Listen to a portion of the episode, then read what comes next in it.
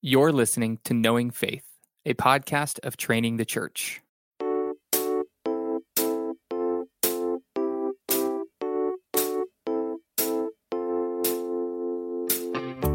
This is Kyle Worley, and I'm joined by my co host, Jen Wilkin What's up? and JT English. Hey, And on today's episode, we're going to continue to jump into the book of Acts, looking at the story of Paul and Barnabas in the Jerusalem Council. Hope you enjoy the discussion.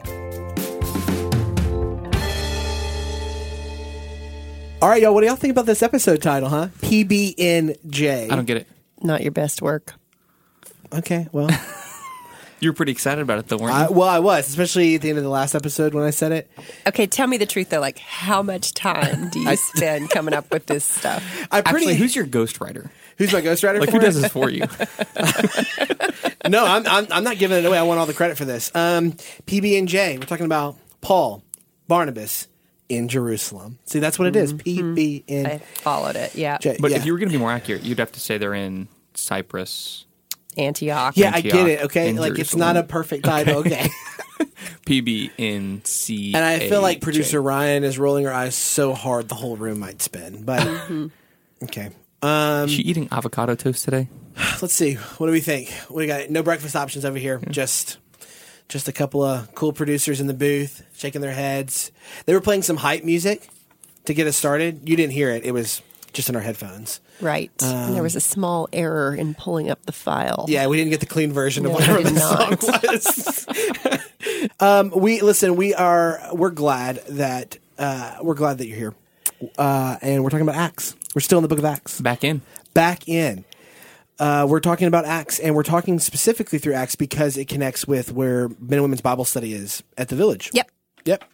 And so, uh, in the fall, uh, on Knowing Faith, we, we covered the first really 12, 13 ish chapters It was 12, Kyle. 12 chapters um, of the book of Acts. And now we're jumping into chapter 13 and going forward. And we encounter um, Barnabas and Paul. And we start meeting them. We start following them along their journey, specifically focusing on Gentile mission. And it's really exciting because we start getting we start getting a picture of what this uh, of I don't know the Acts is always kind of painting a picture of the people of God in transition of like Israel coming to an awareness Jews coming to an awareness of like wow God is doing something among the Gentiles we saw that with Peter and Cornelius but really at this point I feel like it starts to really put the focus there Yeah, it's been ratcheting it open the Mm-hmm. whole the whole time. So you start with this very small, you know, thing that's happening in Jerusalem and basically the words of Jesus in in Acts 1 8 of it's going to go from Jerusalem to Judea to Samaria to the ends of the earth is what the book of Acts then proceeds to paint a picture of for us. So in the first 12 chapters, that was what we saw. We saw this continual sort of concentric circle expanding out. And now we're going to see the, the message essentially handed in terms of the way the text is written from Peter to Paul. And we'll start to go with Paul on his missionary journeys. And Barnabas is one of his companions. yeah and that's even um, like contextually significant because for centuries the center of the faith in Yahweh was Jerusalem, Right. And the fact that Antioch is now going to become one of the centerpieces of the rest of the books of Book of Acts is showing how different this faith is from what they thought it was going to be. We no longer have to go to Jerusalem to worship because we are the temple of God, and Yeah, Jesus' whether words to the woman at the well. We're starting to see the fulfillment of those mm-hmm. in a very so- literal sense. and like and not in like a i mean kyle i thought you were going to be all over this as a church planter. Like this is church planting. Like all of a sudden you have a healthy thriving church in antioch. It says there's prophets they're teaching they're worshiping they're fasting they're fasting and praying. And and you're seeing that a healthy church doesn't need to be in jerusalem. Healthy churches should be planted to the ends of the earth. Yep. I missed it come on church planter. I planter missed my shot man i feel like every church planter like you guys just have these lines ready like church planting is everything and here it is Like, you actually have it We're Acts in your 13. book. this is it yeah this is what you do well thanks guys Yeah, like, Ruth is my book Uh-huh. what because what's y'all both mine? women because I'm a lady. okay and then, like, this is your book because you're a This is church. I'm a planter. church What's planter. JT's book? Probably Lamentations because he's a pain. okay i'm gonna go cry in the corner for a little bit Uh, well, okay. So uh, when we get to Acts thirteen, we there's one f- familiar name to us, which is Saul. Um, and uh, but just as a re- recap, who is Saul? We already met him, but who is this guy? Well, he's been a Pharisee of Pharisees, and he was determined to extinguish this new movement, and he had gone to great pains to do so. And the first time we see him, he's standing giving approval at the stoning of Stephen. And uh, then, of course, last semester in the first 12 chapters, we got to see his conversion on Yeah. the road to Damascus, one of the most familiar stories in all of Scripture. And now, as we get into the second part of Acts, we see that he is Saul, also Paul, is the way that he's referred to. And I have to say, this is a big misconception that I myself lived with for years mm-hmm. was that Saul is an example of someone in the Bible who receives a new name. Have you heard this? A ton. We talked about it a little bit last season too, but yes, I heard it all the time. like, I'm not even sure that I had realized that was not what was happening until we started studying Acts here. Well, the, the Book of Acts makes that like it just starts calling him Paul and doesn't say anything about it. Yeah. it's not like there's this big christening ceremony Yeah. and you know water gets dumped on him and everybody's like it's you know he's Paul now forever. you who were Saul, you are now Paul. Right, yeah. it's basically just doing what it what the Bible does elsewhere, where Mm-hmm. it's acknowledging that he has both a, a Hebrew and a, a Roman name. Yeah. Uh, and interestingly, his Roman name, and I feel like my high school Latin should have helped this be top of mind for me. Wait, you took I'm Latin in sorry, high school? I'm sorry, Mr. Scalarude. I forgot this. um, that Wait, was Mr. Paula- Scalarude P- the yeah, name Mr. of your? Yeah. that is the most yeah, and and I perfect was- name for a Latin Oh, high school, Mr. Scalarude. he was great and he was i grew up in a small enough town that he had to do double duty teaching latin at both of the high schools Wow. because there was nobody else in town who knew it Okay, details fantastic. so at any rate i also was the secretary of the latin club if anyone wants to add that to my resume secretary nerd. This is a lot of duties a lot of a lot of responsibilities but at any rate um, paul's latin name means small or humble did you know that I did not. so I like that there's a little bit of irony going on there, Hmm. and also a little bit of a descriptor that this is the one who was uh, filled with Yeah. with pride. Yeah. and yet his his Latin name is his Roman name means Small. last and least. Wow. Yeah. So, but he meets this guy named Barnabas. Yep. in the Antioch church. So Acts 13 now there were in the church at Antioch prophets and teachers. And right out the gate we get Barnabas, Simeon, who's called Niger, Lucius of Cyrene, Manaen, a member of the court of Herod the Tetrarch, and Saul. And while they were worshiping the Lord and fasting, the Holy Spirit said, Set apart for me Barnabas and Saul for the work to which I've called them. Then after fasting and praying, they laid their hands on them and they sent them off. So Barnabas is just one of the prophets and teachers at the church at Antioch. And in this time of prayer and fasting, they get connected. Like the like the Lord appoints for these two to work in tandem for a little while. So is this like a John Lennon Paul McCartney thing? You know, It's is like it a church planning conference. Oh my god! All right, just just go ahead. You get you get two more. um, two more. That's the limit. Okay, we're gonna, Save we'll 'em get a up. buzzer and I'll ring it.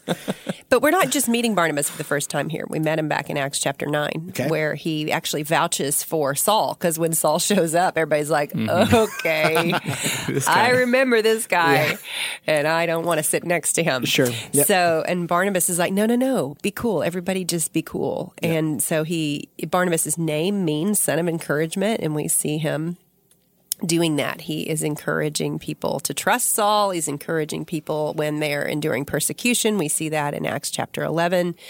And so there was an existing uh, relationship between them. And now the Holy Spirit is saying, guess what? This is, this is, Barnabas is going to be your sidekick. Yeah. So you guys are going to work as a team together. And this also too does mirror a little bit of the commissioning. I mean, if I can stop now, now I'm definitely putting on the church planner. I was going to say, are you going to talk about? Oh, and you need the you need the guy not- who does this and the guy No. who's the encourager. This one does That's not the count ideal. against no, I'm, I'm, not. planning I'm not. team. I'm not going to make it that on the nose. But I am going to say that we do see in Jesus' ministry that when he sends them out, uh, the seventy-two, he sends them out right two by two. Right, he sends them out in pairs. So there is kind of a principle even throughout the New Testament of kind of like we need each other to work together. Mm-hmm. Right, like here we go. Like you're about to embark on a pretty significant mission. Right, you guys are going to go out. You're going to really start amping it up, planting, working among Gentiles, sharing the gospel, cultivating followers of Jesus, cultivating leadership across Gentile faith communities. And he sends them out together. Yeah, well, I think that's it. There's a direct connection textually to the, those words of Jesus because he sends them out in a pair, and then when they meet with opposition from the Jews, what do they do? They shake the dust off Yep. of their robes and they move on. Yep. Mm-hmm. Which is that's Jesus said, if you were treated this way, that is exactly what you should do. So So let's talk a little bit about the um, the opposition they encounter because these guys encounter resistance oh, Immedi- everywhere yeah, and everywhere. immediately, right? And we know through Paul's journey uh, that he encounters resistance just about everywhere he goes. Sometimes it's Gentile opposition, but especially early on in the second half of Acts, it's mostly Jewish opposition and resistance. So even if you just go a little bit forward in Acts 13, you talk about their journey to Cyprus, right? So when they arrived at Salamis, they proclaimed the word of God in the synagogues of the Jews, and they had John to assist them. They go through the whole island as far as Paphos. They come upon a certain magician, a Jewish false prophet named Bar Jesus. He was with the proconsul Sergius Paulus, a man of intelligence, who summoned Barnabas and Saul to hear the word of God. But Elymas the magician, for that is the meaning of his name, opposed them, seeking to turn the proconsul away from the faith, right? And so they immediately are encountering opposition. Okay, Yep. that there is resistance to the message they're preaching, and you go further on, you see that when they get to Pisidia, Paul stands up among them and says, "Men of Israel, and you who fear God, the God of the people." Uh, this people Israel chose our fathers, made them great. He goes forward. He kind of recounts the whole story of Scripture. He gets to the end, uh, talking about the offering of Jesus. And as he was finishing his courses, "What do you suppose I am? I'm not he." He talks about John the Baptist. He gives the whole story of what's coming, and then it says, "What?" After the meeting of the synagogue broke up, many Jews and devout converts to Judaism followed Par- Barnabas and Saul, uh, Paul. As they spoke with them, they urged them to continue the grace of God. So they're meeting opposition, they're meeting reception. What does this look like in Acts 13 and 14? What were they doing? What's what's the whole thing? Well, man, you blazed right through a really important sermon there. Uh,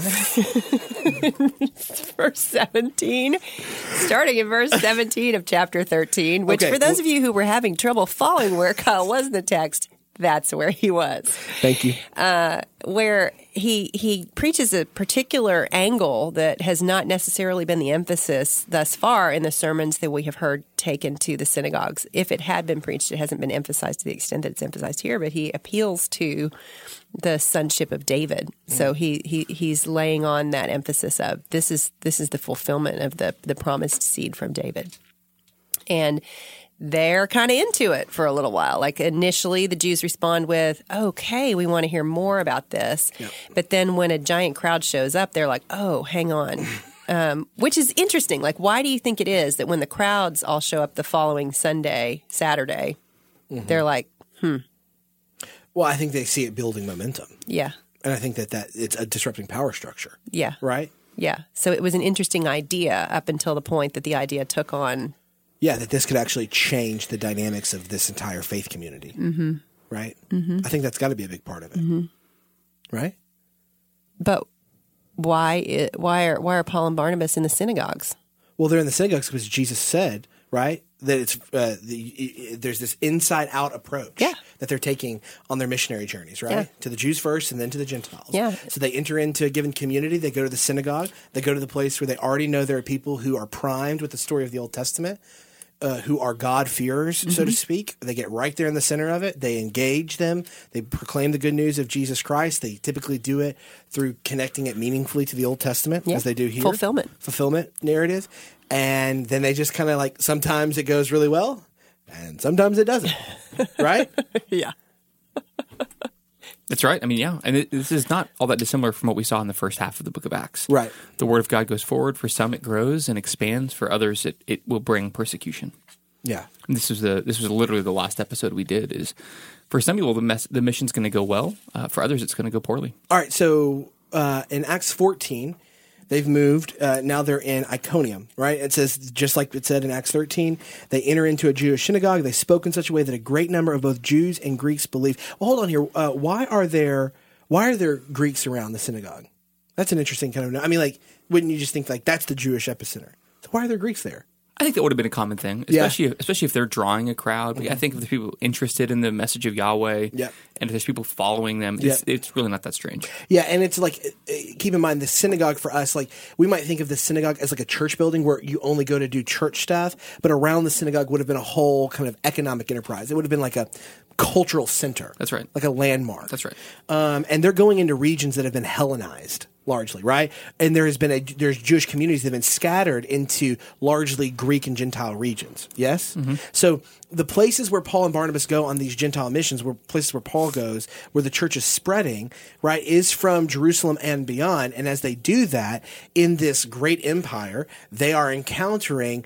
Uh, what we might call as diasporic Jewish communities, and they're also en- uh, uh, encountering diasporic meaning where Jews had been scattered beyond Jerusalem, and they're also encountering Gentile communities that ha- or Jewish communities that have high numbers of Hellenized or Greek or Gentile folks among them. Yeah. Right. Okay. Well, in the address that's given here at the beginning of the speech, uh, in verse 16, is men of Israel and you who fear God, which Mm-hmm. is that that's the language we saw with the story of Cornelius. He was a God fearing um, non Jew. Yes. Uh, so there's that, that awareness that it's a it's a mixed room, but that these are people who have some sort of inclination toward or some sort of sense of who Yahweh is.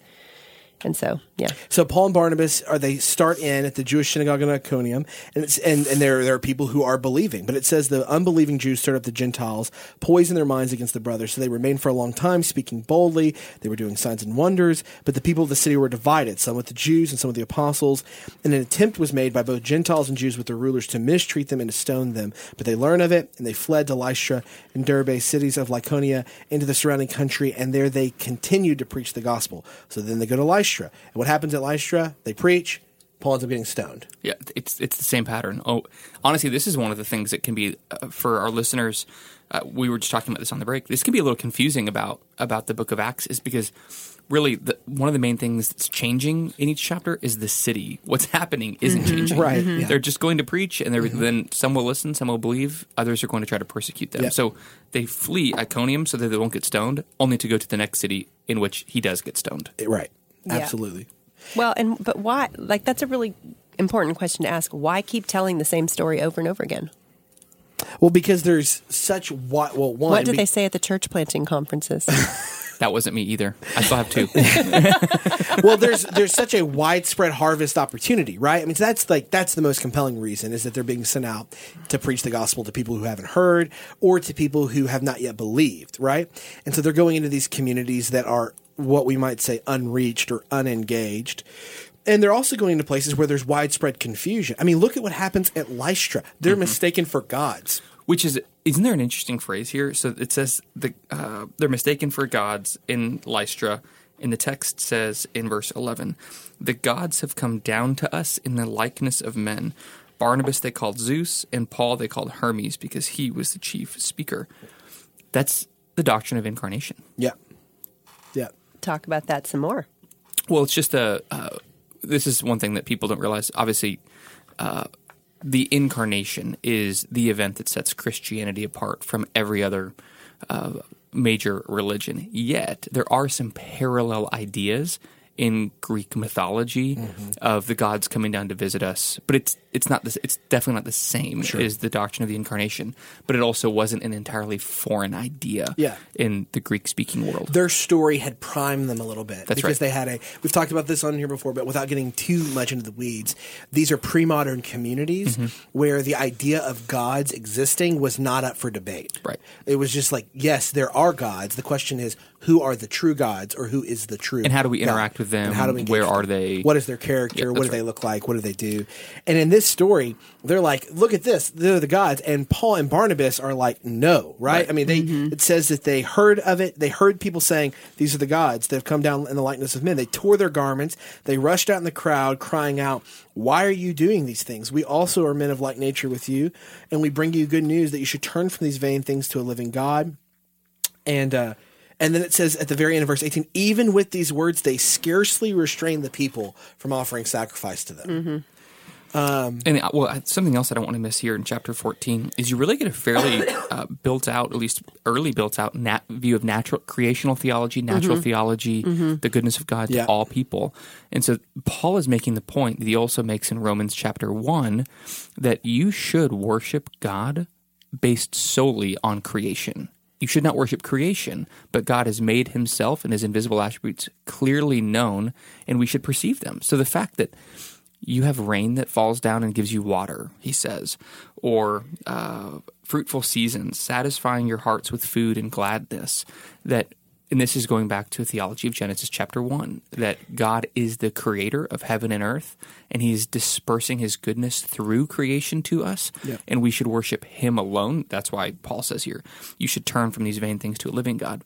But because of our human nature we worship the created things rather than the creator Well, it's it's a major departure from Greco-Roman Yes. God worship, which was so basically I love it because the appeal that he makes here is to say God gave this is the Lord sends rain on the just and the unjust. He's mm-hmm. basically saying that. Mm-hmm. What he's saying is the goodness of God has been available to you even when you did not mm-hmm. Offer sacrifices to him. Mm-hmm. Whereas within the Greek and Roman pantheon, you secure the goodness of a god by offering Yes. sacrifices to them. And he specifically mentions the things for which sacrifices were offered. That you would have a fruitful harvest, that you would be um, cared for, um, that you would have food and gladness. These are the things that sacrifices were offered for. And what he's saying is the true and living God, the reason that your gods are vain or, or your, your idea of, of who God is is vain is because it is merit based. And what we're offering to you is not that. Yep. Yeah, It's pretty cool. that is cool. Do you ever get stuck wondering how to study a Bible passage? The Courage for Life study Bibles for women and the Courage for Life study Bibles for men have over 1,400 Bible studies. That's a Bible study on every page of Bible text. Access to the Filament Bible app lets you dive even deeper. If you download the app and you scan the page number, you can open up a world of resources, including over 25,000 additional study notes, hundreds of videos, and a full audio Bible. Start discovering at courageforlifebible.com. That's courageforlifebible.com for incredible study notes and an incredible study Bible.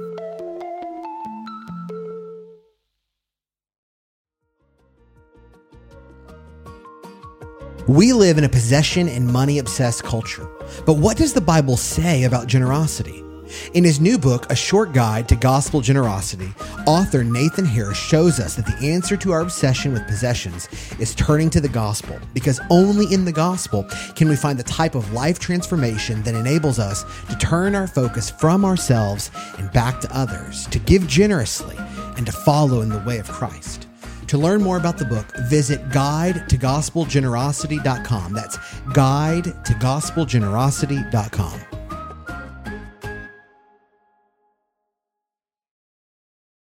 You know what's not cool? The Jews from Antioch and Iconium. They're not cool. Not at cool. all. Okay, verse 19. But Jews from Antioch and Iconium having persuaded the crowds. Now, well, hold on a second. Are they in Antioch or Iconium right now? No, they're in Lystra. Yeah. So, but have they been in Antioch and Iconium? So these guys are Mm-hmm. Following them trolling some following trolls. Just like you could just imagine them. They're not. They're not on Twitter. They're just like following behind them. Hey, They're like, guys, road hey trip." guys, everybody. And and something that we should pay attention here to, Jen. I love that you guys have like maps uh, in your studies, so you can Yeah, see. we do. This is a 900 mile missionary journey. 900 miles. I was I was eyeballing our intern Yeah, over who- there who because she had to, I made I made her be the map queen. but nine. queen. So like, think about the commitment to trolling to uh-huh. travel 900 miles Yeah. from city. It's not like they're going. You know how much I hate you enough to travel nine to the hundred next miles to Yeah, it's not like trouble okay, yeah, you. we'll go down. We'll go down Yeah. to the next city center, or the next town. It's mm-hmm. like. It's across the Mediterranean world that they're saying Yeah. these guys. We need to give them some trouble. Yep. And so they follow him over there, and it says, having persuaded the crowds, they stoned Paul and dragged him out of the city, supposing that he was dead. So this must have been an, a beatdown, right? I mean, like, and literally, like yeah, because Paul, like they, they, think he he's dead. dead. So they're like, they're like, let's get this guy out of the city, right? Mm-hmm. But when the disciples gathered about him, he rose up, he entered the city. On the next day, he went on with Barnabas to Derbe. When they had preached the gospel to that city and made many disciples, they returned to Lystra and to Iconium and to Antioch, strengthening the souls of the disciples. So now they retrace their steps, right? So they go on after they've led people to the Lord in each of these communities, where they've encountered resistance in each of these communities. They get to Lystra, he's stoned. He gets up. They get. They go back.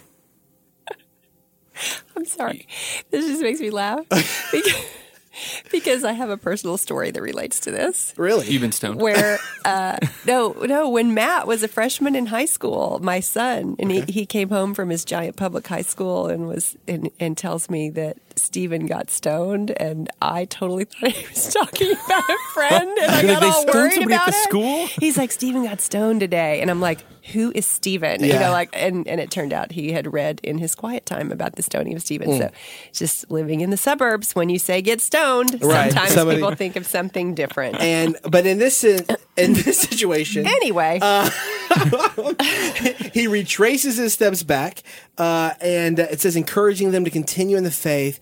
And then it says this: when they had appointed elders for them in every church with prayer and fasting, they committed to the Lord in him in whom they had believed. Then they keep going on their journey. We're going to come to the Jerusalem Council in just a moment. But hang I- on, hang on. Picture Paul. He he's he's stoned to the point that people think he's dead. Yeah. And then he's preaching the next day. Yep. Like black eye, Yeah. split lip, propped up. I picture Barnabas is kind of like behind him, He's like, holding yeah. him vertical. Right. Robot. Yes. And what's interesting here is what is being preached. He's saying that through many tribulations we must enter the kingdom of mm-hmm. God. Like that's part of the message of what And they're living it. And they're living it. They're embodying this message and proclaiming it. And the early church picks up this verse in particular to begin to develop, and of course many others, to begin to develop uh, their theological idea of the imitation of Christ. And they're saying Paul is one of the first people to do this, and we must do this also. Yep. And this is not a message that's really popular today. It's through many, uh, you know, great blessings you will enter the kingdom of God. Or spiritual experiences. Yeah, it- or it's it's it's this is the message of the cross before the crown. Yep. That we must endure with him if we want to enjoy the presence of him. Yeah. Is that to, to be a follower of Christ is to en- endure great tribulations, trials, persecutions in order to enter the kingdom of God. Yeah, and you know that's such an important point, and it's vital for us to understand that textured life behind the writings of the apostle paul when you get to the epistles that when he's instructing the churches that he has either been to or he intends to go to um, when he's instructing them about suffering he is one well acquainted with suffering for the cause of christ which i know I, I know that's the context behind many of the letters but acts is giving you the stories that, that have textured that life richly. And I think that's a meaningful thing that he, he is one who is cr- a credible witness mm-hmm. to both the suffering and the glory mm-hmm. of Christ Jesus. Now, I do want to ask a question here, and I don't mean this question to be provocative. It's, it's something that I'm actually, like, it's a question I've asked myself.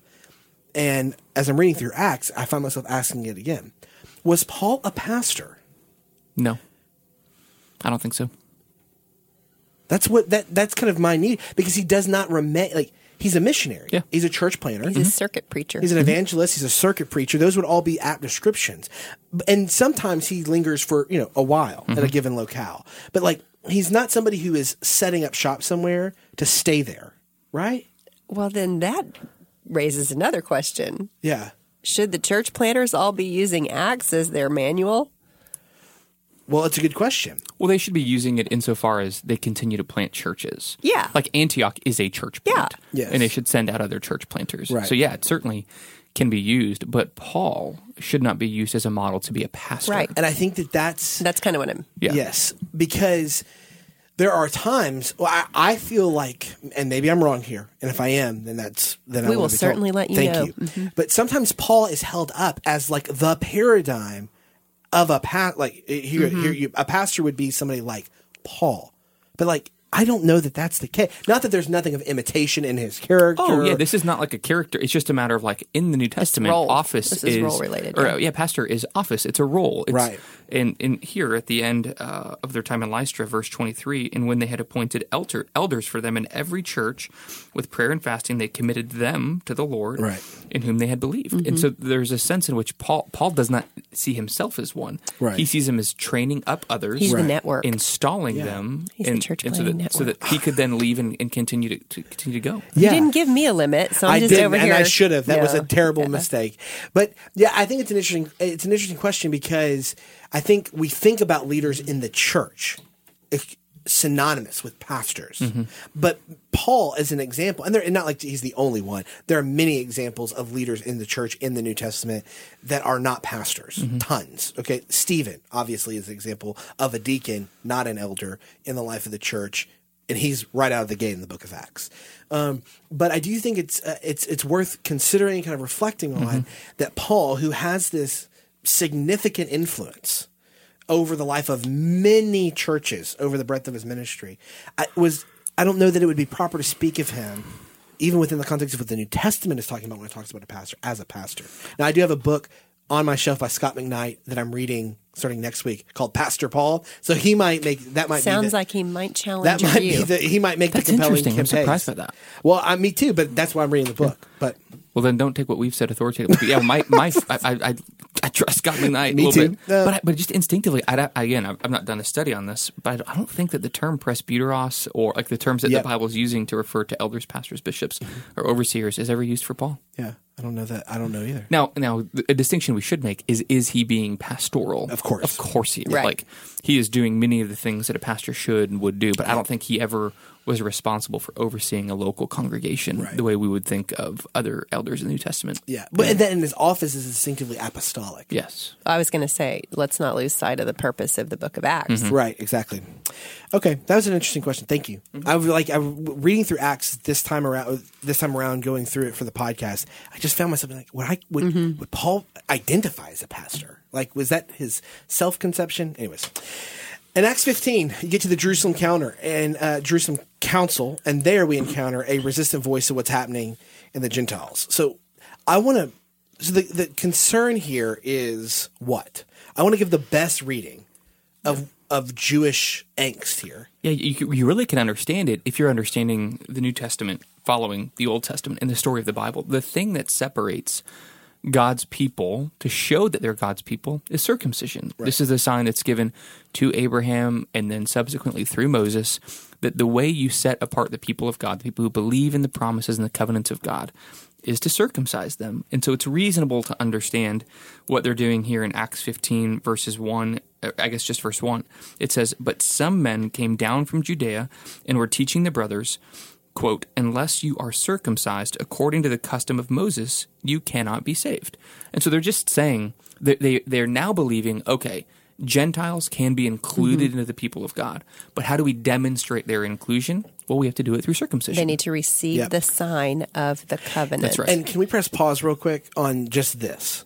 We think about these rules and regulations as, again, it's easy for us to just be like, these are arbitrary things. But the understanding of the Jewish community, eh, and this is, there's debate on this. So I'm giving you my vantage point on this.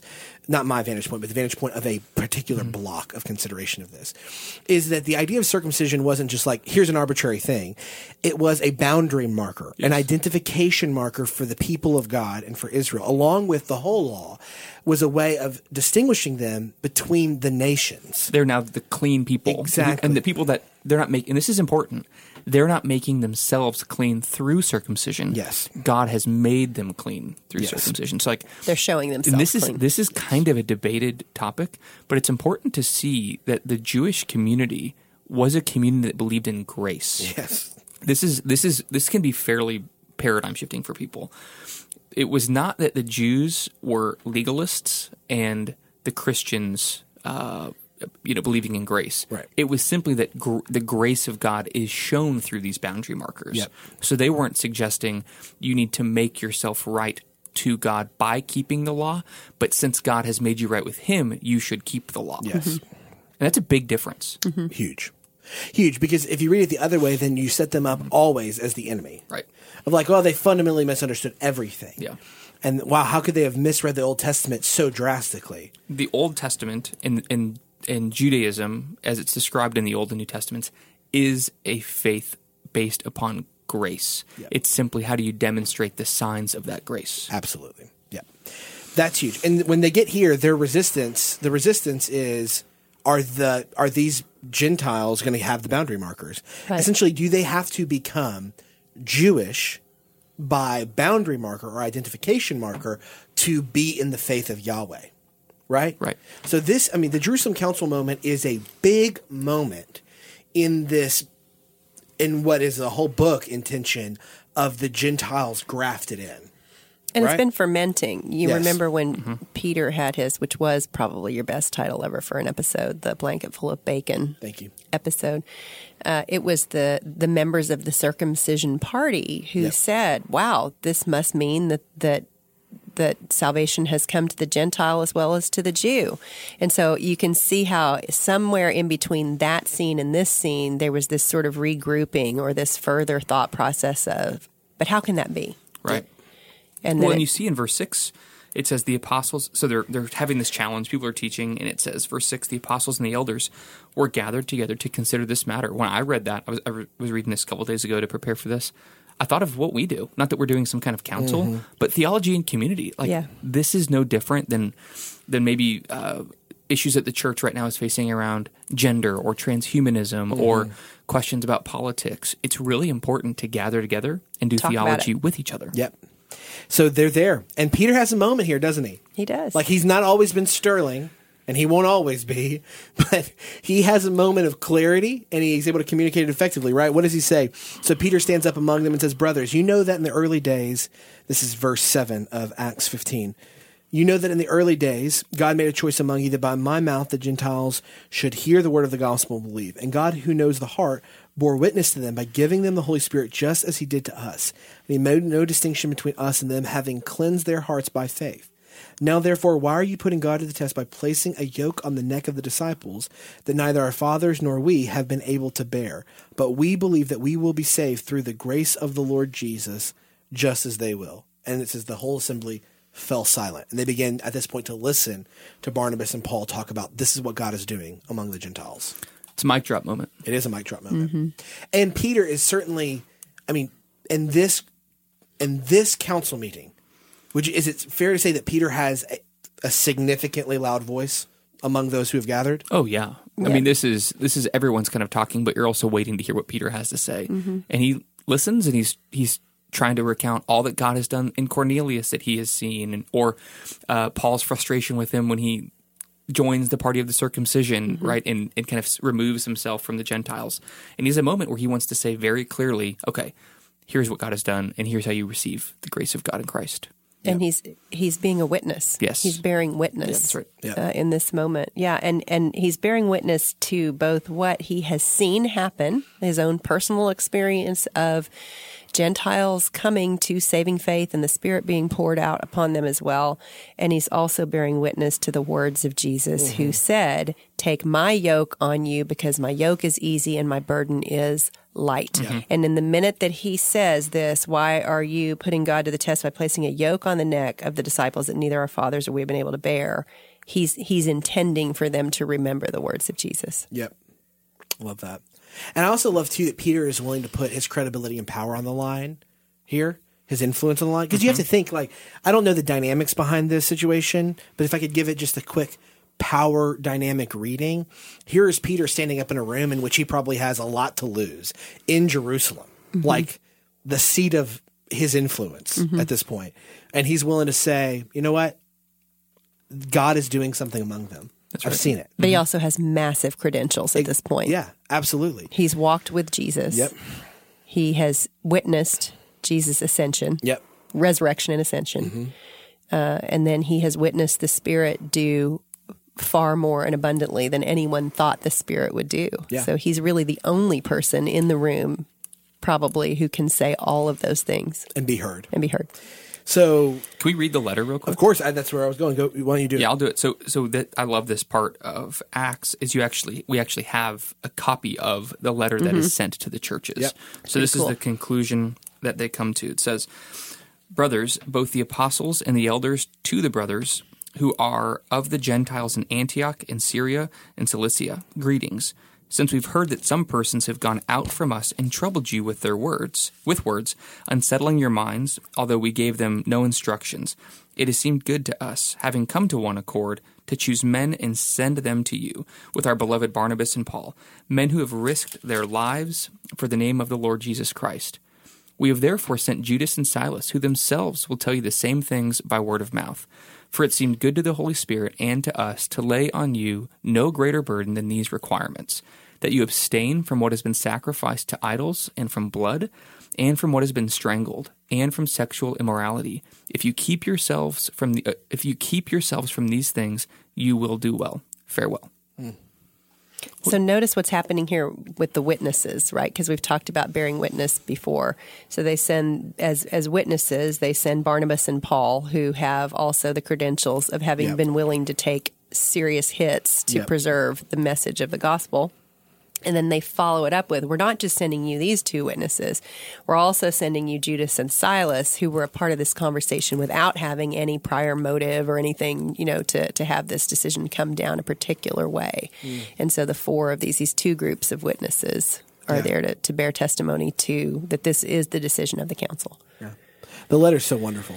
It's really wonderful. And you get to the end, I just think what a breath of fresh air it would Yeah. feel like if you were if mm-hmm. you were a new mm-hmm. Gentile convert and you're like, wait a second, do I need to be circumcised? Mm-hmm. Like that might Yeah. be weighing pretty heavily on you. I, I think And it would like, be. no, just don't just just like that's that's right. This is a funny moment for me. I usually only get to talk about circumcision in rooms full of women. Yeah. Mm-hmm. Well, as we've said earlier on the podcast, they had some skin in the game. Oh, A line I really wish would never have been said.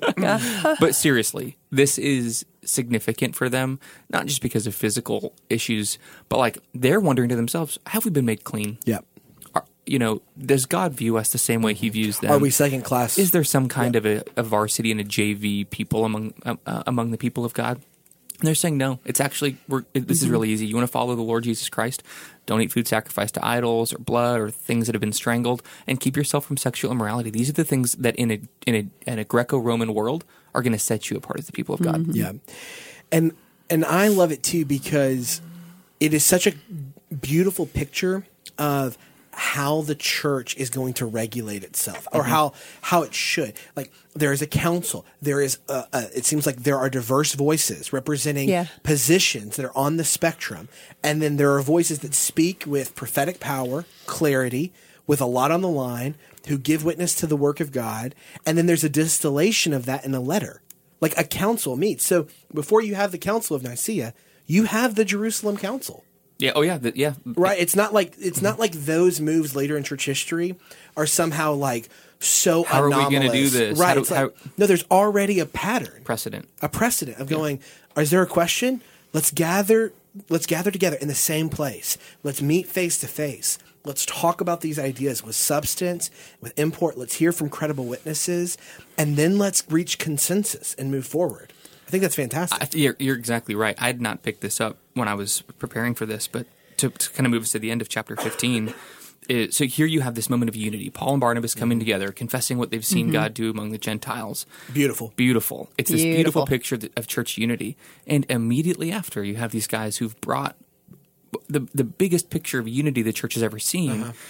arise in sharp disagreement and leave each other. Yeah. That's not going to be us, right, guys? Well, i'm not a prophet But it's sad, right? So, so that they're going to go back out uh, to preach the gospel. Barnabas wanted to take with them John, called Mark, but Paul thought it best not to take uh, him because he had withdrawn from them in Pamphylia and had gone not gone on with them in the work.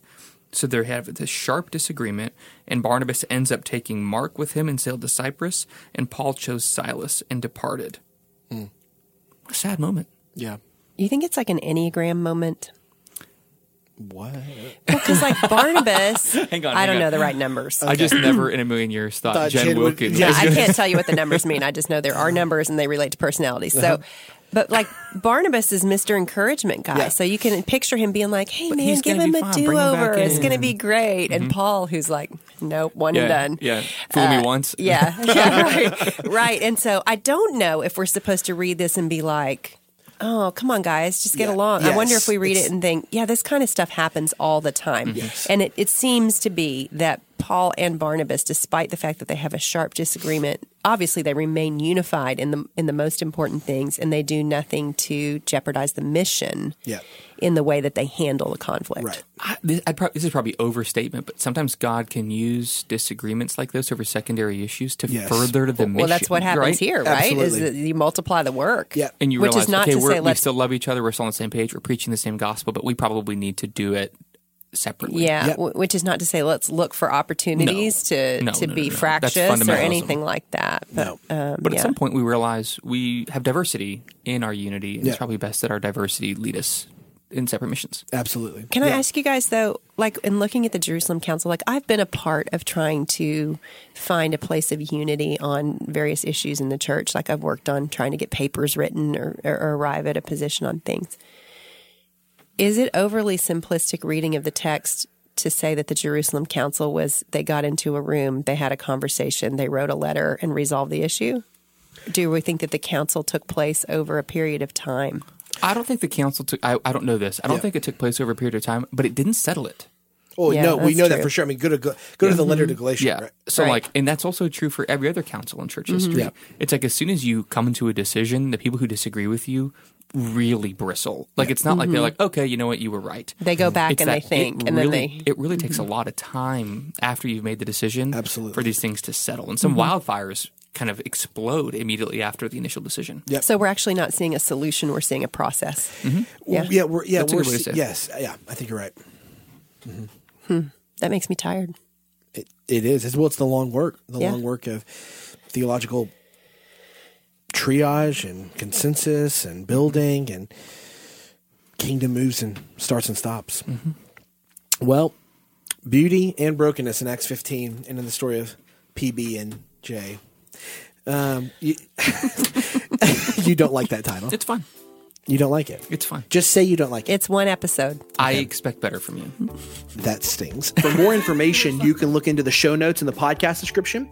We'd be honored for you to leave us a podcast review on iTunes or wherever you find your podcast.